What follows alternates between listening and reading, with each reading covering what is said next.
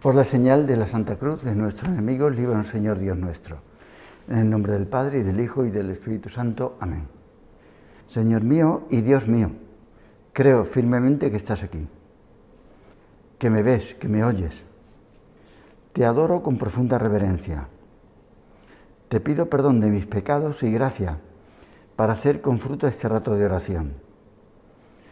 Madre mía Inmaculada, San José, mi Padre y Señor, Ángel de mi guarda, intercedes por mí. Voy a empezar con una historia de Fray Juan, que era un frailecillo simpático y un accidente que tuvo por la nieve le dejó con los brazos paralizados. No sé si aquí María podría decir qué enfermedad sería esta, no lo sé. Otra cosa es curarla, pero decir qué enfermedad es, sí, los médicos saben. Pues a él lo que le atormentaba era no poder celebrar la Santa Misa. Y con gran confianza, esto ya no es de Wallapop, la historia, con gran confianza le pidió al Señor el milagro de poder mover los brazos media hora cada día. El tiempo de la misa. Y el Señor, dice la historia, el Señor escuchó sus ruegos y le concedió lo que pedía. Y la misa del fraile se convirtió en una noticia de prensa y atraía a la gente. Todo lo que sea extraordinario atrae. Y un buen día, un curilla joven salió a celebrar la misa antes que Fray Juan, que iba siempre lento. Entonces, este frailecillo, como llegó después, tuvo que ir a celebrar a un altar lateral de, de la iglesia, no el altar central. Antes se podía celebrar varias misas en un mismo templo. Y la gente que seguía la misa del cura joven uh, se fue al ver al fraile de las manos, los brazos secos, olvidándose de la misa que estaban oyendo, porque del joven. Bueno, y Fray Juan, lleno de tristeza, pensó, entonces, Señor, estos no vienen a oír misa, sino mi misa. No vienen por ti, sino por mí. En lugar de ayudarle, le estoy distrayendo y estorbando. Tengo que pedirte otro favor, un milagro. Me cuesta enormemente. Mira, que no se muevan más mis brazos. Y efectivamente Dios intervino de nuevo, pero no como el fraile quería, y pidió. Sus brazos recuperaron la movilidad ya para siempre. Y poco tiempo después su misa ya no era noticia, o ya el espectáculo que montaba pues dejaba, dejó de ser espectáculo porque no era extra, sino ordinario. Empezamos con esta anécdota, la meditación última del año litúrgico.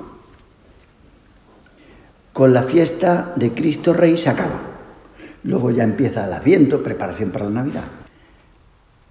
¿Y por qué se hace eso? Porque precisamente Él, Él, es el Señor de la historia. Tiene que ser el centro de la vida.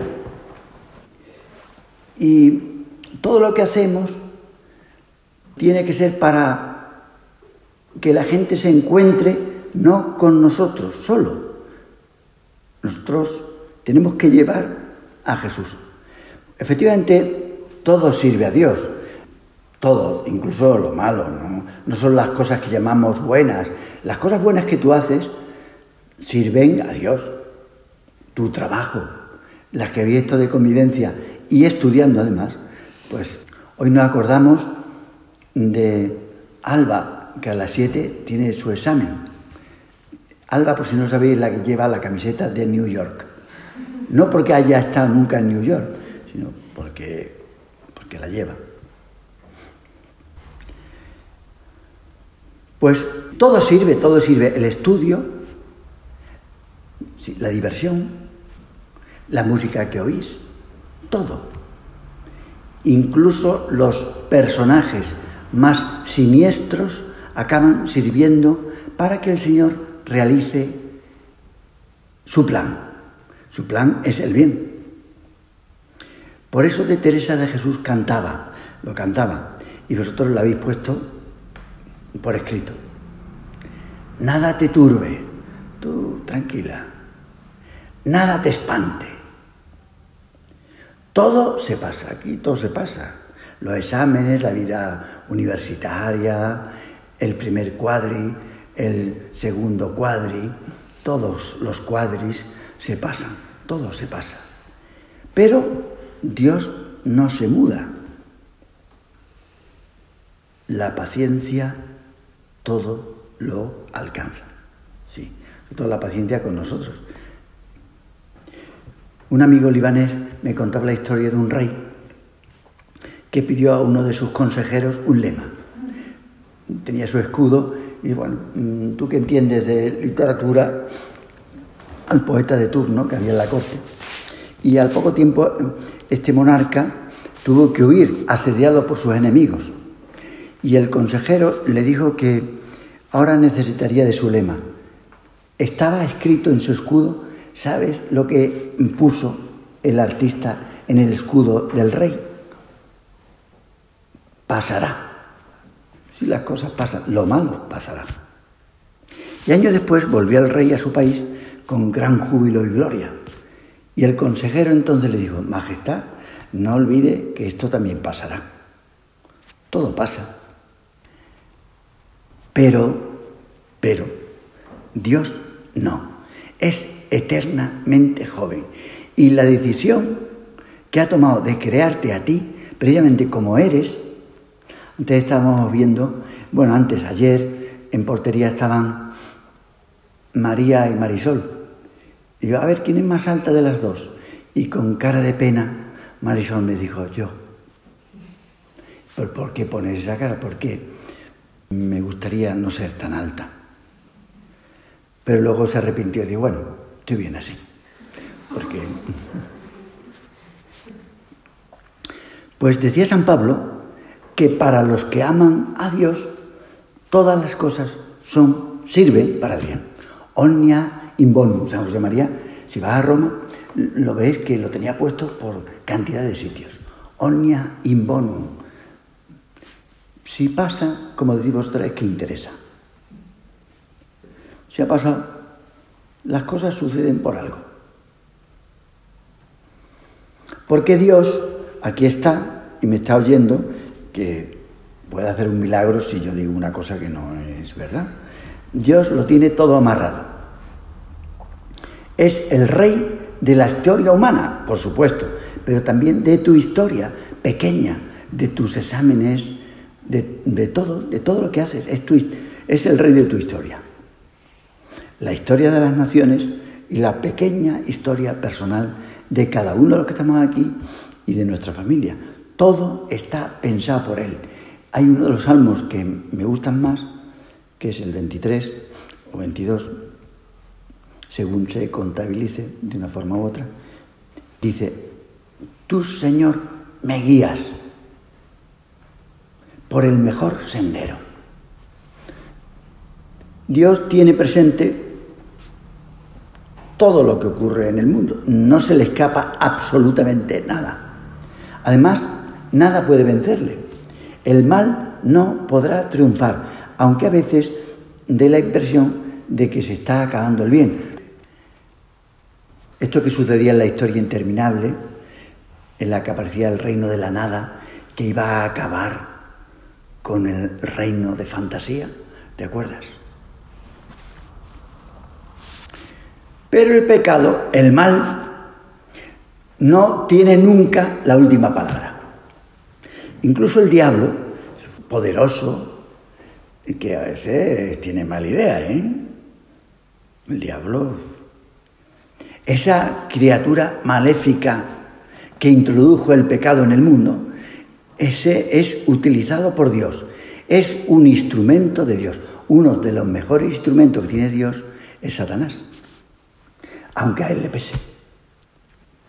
Mira, lo mismo que un agricultor se sirve del abono, Dios se sirve del excremento de Satanás, que es el dolor, porque Dios no quiere nuestro dolor. ¿Crees que Dios ha querido que la gente haya sufrido tanto por la pandemia? Aquí tenemos a una superviviente de la pandemia que estuvo a punto de morirse. Estaba celebrando la misa a las nueve de la noche de hace un año y estaba muy nervioso porque no daban la contestación de la operación, no, nadie respondía nada. Seguía en, ahí en observación después de la operación. Digo, algo ha salido mal. Algo ha salido mal porque hasta las once y media nos dijeron, doce y media no dijeron nada. No nos dijeron nada. Pues el dolor, la mentira, hay gente que te traiciona. Hay gente especialista. Yo me encontré esta mañana por la calle. Mi hermana es especialista de decir, qué guapo estás. fíjate tú. Hay gente especialista en caer bien a todo el mundo y decirle qué bien le queda el sombrero a, María. Y que le queda bien, ¿eh? Le, queda bien, eso es verdad. Pero hay gente especialista en decir, cuando ven una cosa nueva, en vez de decirte, es nuevo lo que te has puesto, siempre te dicen, qué bien te queda.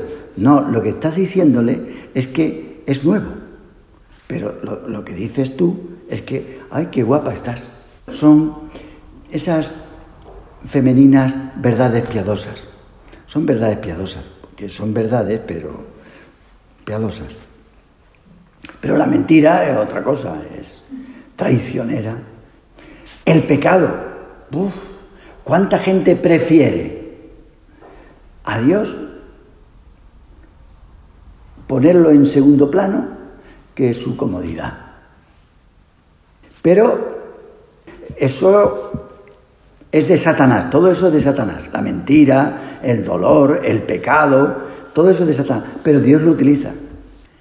Que el diablo no tiene la última palabra aunque parezca que Dios está vencido y que el enemigo ha tenido la victoria, el Señor nunca pierde. Por eso, victoria. Estamos condenados a triunfar, porque somos hijos de Dios. Aunque en el voleibol perdáis, alguna vez, no siempre, alguna vez, siempre habrá gente peor o mejor. Pero en lo demás, y cuando parece que Dios pierde es cuando más gana. Curioso. A veces Satanás se lleva su trofeo. En el caso de Troya, acordáis, los vencedores se llevaron la escultura de un caballo que habían dejado en la playa. Nos dejan un caballo como símbolo de que somos los ganadores. Precisamente eso es lo que hace que el enemigo sea derrotado, como sabéis por la Iliada. En la verdadera historia humana, Satanás pensó que había derrotado al mejor de los hombres, interviniendo muy activamente para que lo condenaran a morir crucificado. Con uno y con otro estaría moviéndose y diciéndole a uno y a otro, venga tú, di que sí, y al otro, eh, inspirándole las palabras para que se cargaran a Jesús. Al mismo que proclamaban como rey de los judíos, el demonio consiguió que lo coronaran. Por supuesto que lo coronaron, pero de espinas. Y en lugar de sentarle en un trono, le tumbaron y le clavaron en un patíbulo de condenado. El demonio pensó que sería el trofeo, la cruz, el trofeo de su victoria. Y precisamente fue la señal de la derrota más apabullante. Jesús era hombre, pero también Dios, y su sacrificio va a servir Y nuestro sacrificio también va a servir para reconciliar al hombre con Dios y con nosotros mismos. Y tu sacrificio, las cosas que te cuestan, es lo que ayuda a que la gente que está a tu alrededor y que tú quieres se reconcilie con Dios. Pues el sacrificio de Jesús en la cruz fue utilizado por Dios, lo mismo que la enfermedad. Y esto es lo que renovamos hoy en la Santa Misa. Lo vamos a renovar en la Santa Misa. Mira, Enrique III, eh, de Inglaterra, este solía oír misa todos los días. En una ocasión uno de sus consejeros le dijo, Majestad, ¿no sería mejor oír un rato de adoración y de meditación? Como la que estamos oyendo ahora, en lugar de la Santa Misa. ¿Y saben lo que le respondió al momento? Me gusta oír hablar bien de mis amigos, pero prefiero estar lo más cerca de ellos. esto es lógico, ¿verdad? Lo más cerca que se puede estar de Dios, la Santa Misa. El Señor actúa en silencio, como hacían los soldados griegos mientras dormían los troyanos, así, así sin ruido.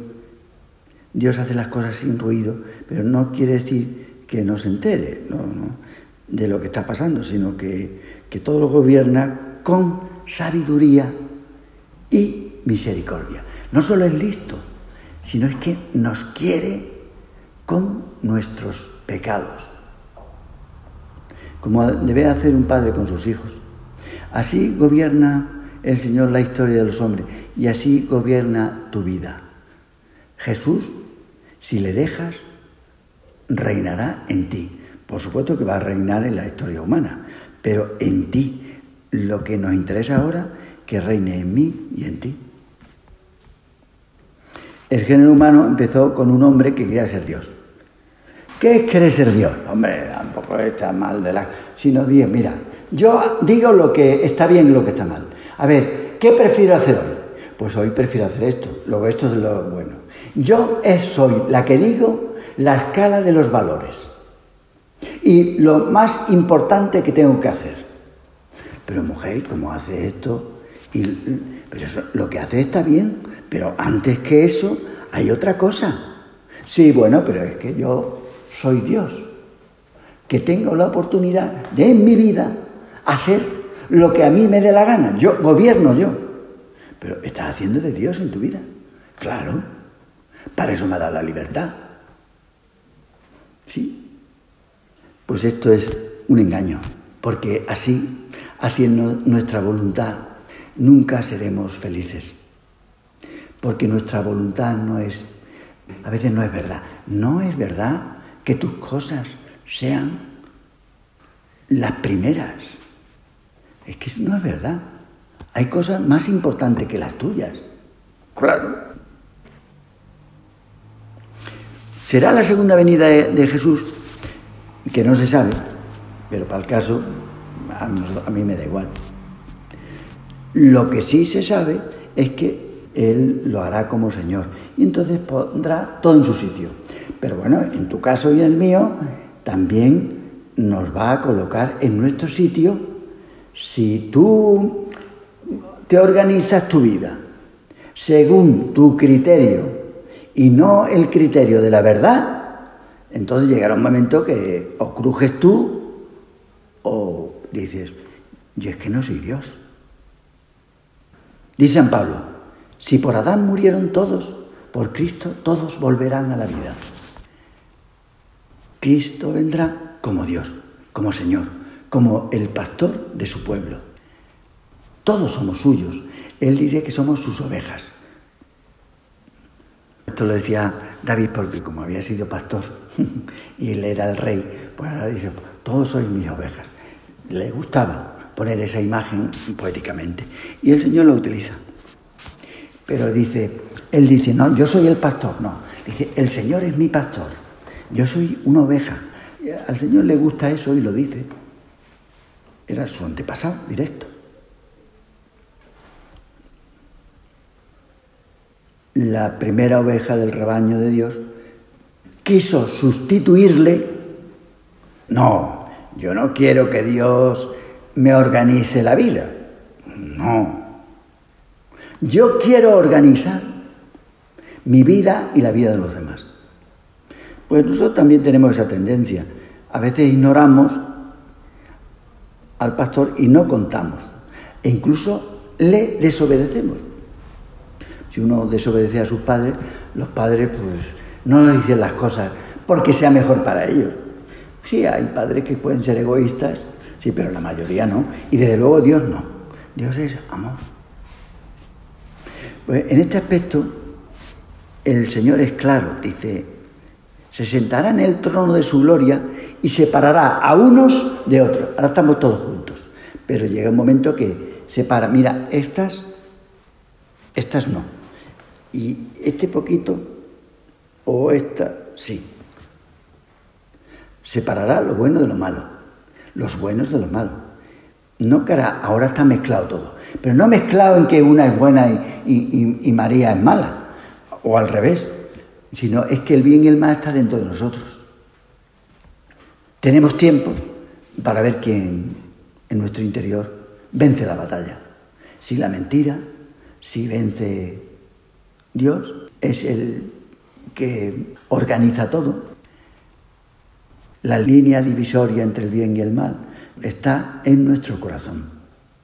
Y cuando nuestro rey venga, todo se aclarará.